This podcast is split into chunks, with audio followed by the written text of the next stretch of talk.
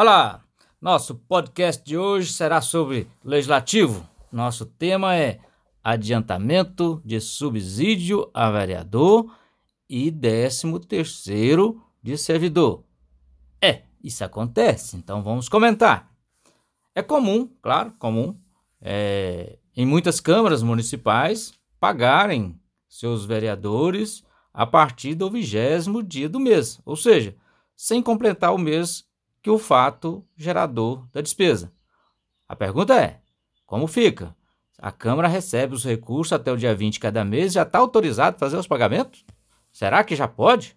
Bom, também existem municípios que pagam o 13º integral aos servidores na data de seu aniversário. Espera aí, o 13º salário não foi instituído com base no aniversário de Jesus Cristo?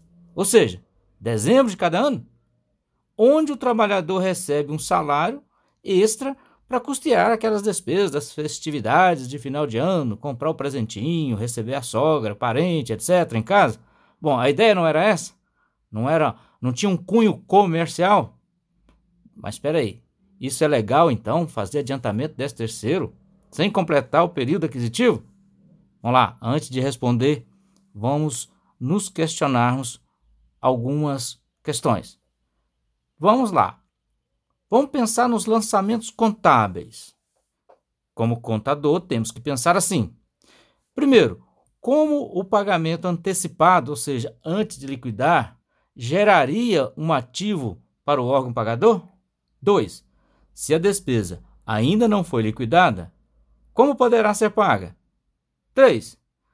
Esse adiantamento está de acordo com o regime de competência para a despesa? 4. Existe lei que autoriza isso? Esse procedimento de adiantamento? 5.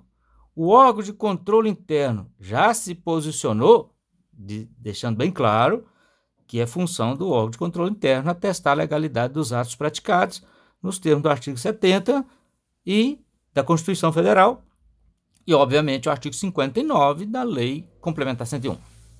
Vamos lá, vamos falar de uma forma bem mais clara. Contabilmente, é possível fazer os registros e os lançamentos contábeis, pois é um adiantamento concedido a pessoal e terceiros, configurando uma antecipação concedida a pessoal, pois é assim que se classificam as despesas com adiantamento dos subsídios vereadores. Mas a questão é se é ou não legal?